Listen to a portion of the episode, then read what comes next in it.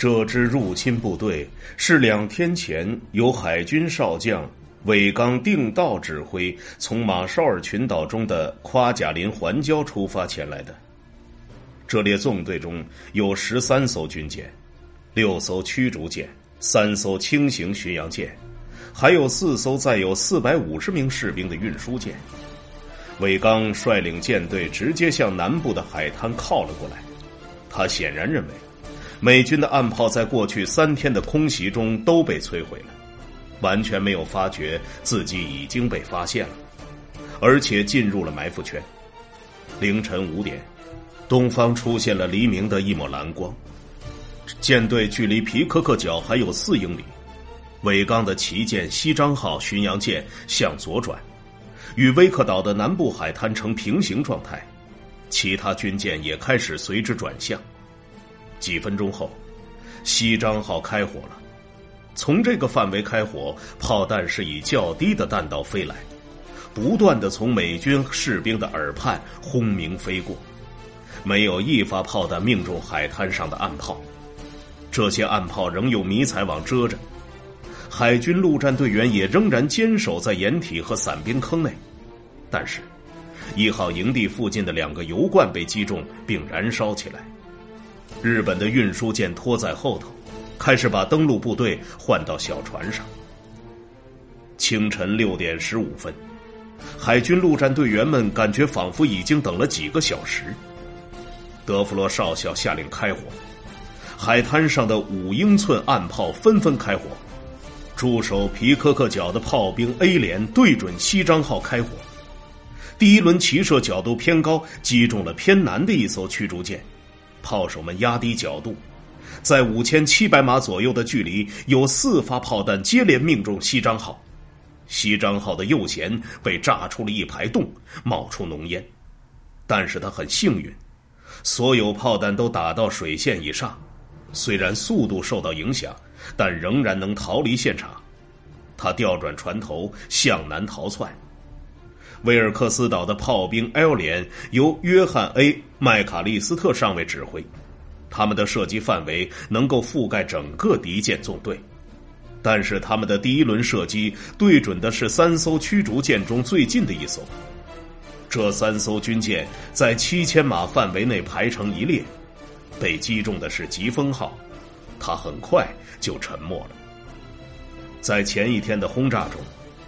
L 连的瞄准设备已经被毁，麦卡利斯特不得不借助一种历史悠久的技术，通过试射并观察弹着点来确定有效射程。凭借跟另一个阵地通话取得的援助，L 连的弹着点缓慢的接近了目标。疾风号朝数轮齐射的火力网冲过来，并左转，把整个侧面朝向海滩。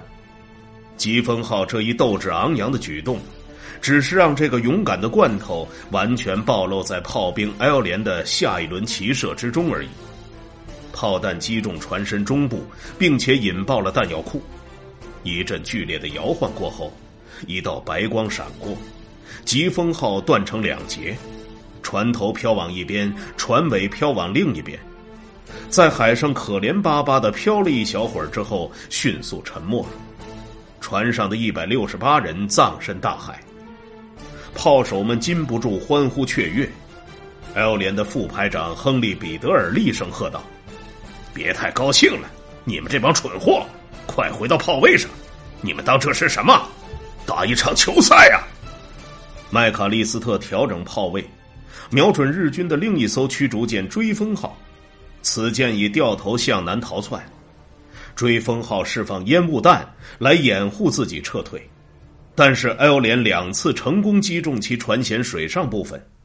麦卡利斯特向东边更远处的两艘运输舰发射了几颗炮弹，虽然距离将近两英里，有一颗炮弹还是命中了金刚丸。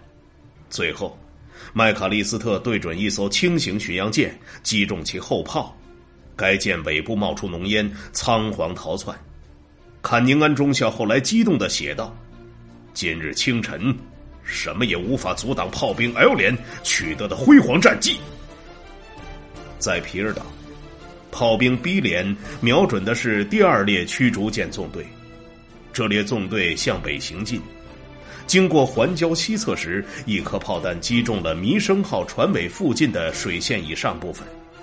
日本炮手迅速反击，精确性很高，炮弹落在 B 连四周，炸断了连接附近瞭望塔的火力控制电缆。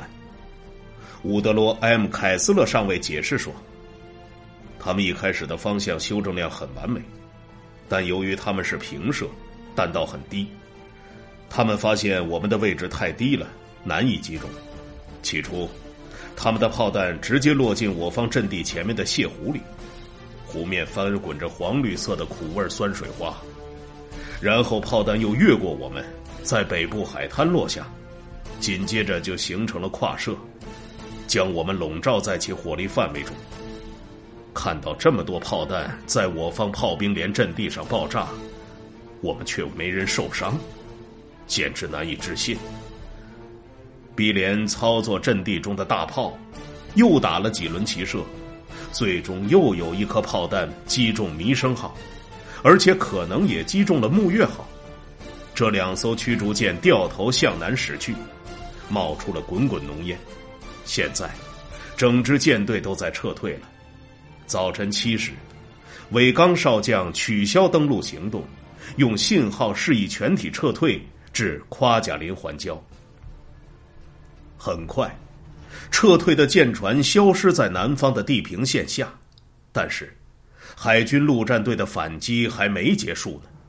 剩下的四架可飞的 F 四 F 野猫式战斗机一直在环礁上空盘旋，保持高度。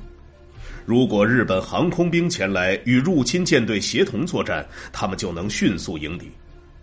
VMF 二幺幺的队长保罗 ·A· 帕特南少校在无线电里说：“好吧，空中似乎没有日本人，咱们也冲下去，加入这场派对吧。”野猫式战斗机纷纷向南追击，这些是战斗机，不是轰炸机，不是为了炸沉舰艇而设计的，但是，他们都临时挂载了两枚小型的一百磅炸弹。还能用点五零英寸的机枪扫射敌人的甲板，这四架飞机连续攻击了九轮，狠狠打击了正在撤退的日军入侵部队，然后返回离得越来越远的威克岛，去补充炸弹和机枪的弹药。该战斗机中队的空中攻击破坏了日军巡洋舰天龙号的一根鱼雷发射管，摧毁了巡洋舰龙田号的无线电视。扫射了运输舰“金刚丸”，并使其中弹起火，引爆了“如月号”驱逐舰上的深水炸弹舱，导致该舰沉没。这几架飞机都遭到高射炮和机枪的还击，尽管没有被击落，但是都伤痕累累。一架野猫式战斗机的引擎被射得千疮百孔，在返航途中严重漏油，飞行员被迫紧急迫降在海滩上。他离开了，可是他的飞机再也不能起飞了。炮手和飞行员击伤了来自夸贾林环礁的日军入侵部队的十三艘军舰中的九艘，并且击沉两艘。日本方面从未报道过这一战的损失，但很可能有五百人丧生，受伤人数则是其两倍。出人意料的是，美军只有一人死亡，四人受伤。这是整个太平洋战争中唯一的一场，仅靠岸炮就击退了两栖入侵部队的战役。海军陆战队员们欢欣鼓舞。炮兵 L 连的一名炮手说：“当日本人撤退的时候，你甚至会以为我们已经赢了这场战争。”在经历了三天破坏性的狂轰滥炸后，这是一次意义非凡的胜利。也是盟军在日本进攻初期所取得的唯一一场胜利。我非常确定，岛上每一个人都士气昂扬。德弗罗手下的一名中士写道：“有几个路过的士兵停下来祝贺德弗罗，我们又有了某种希望，我们感觉很好。我们可是海军陆战队，不是吗？”然而，威克岛真的坚持不了多久了。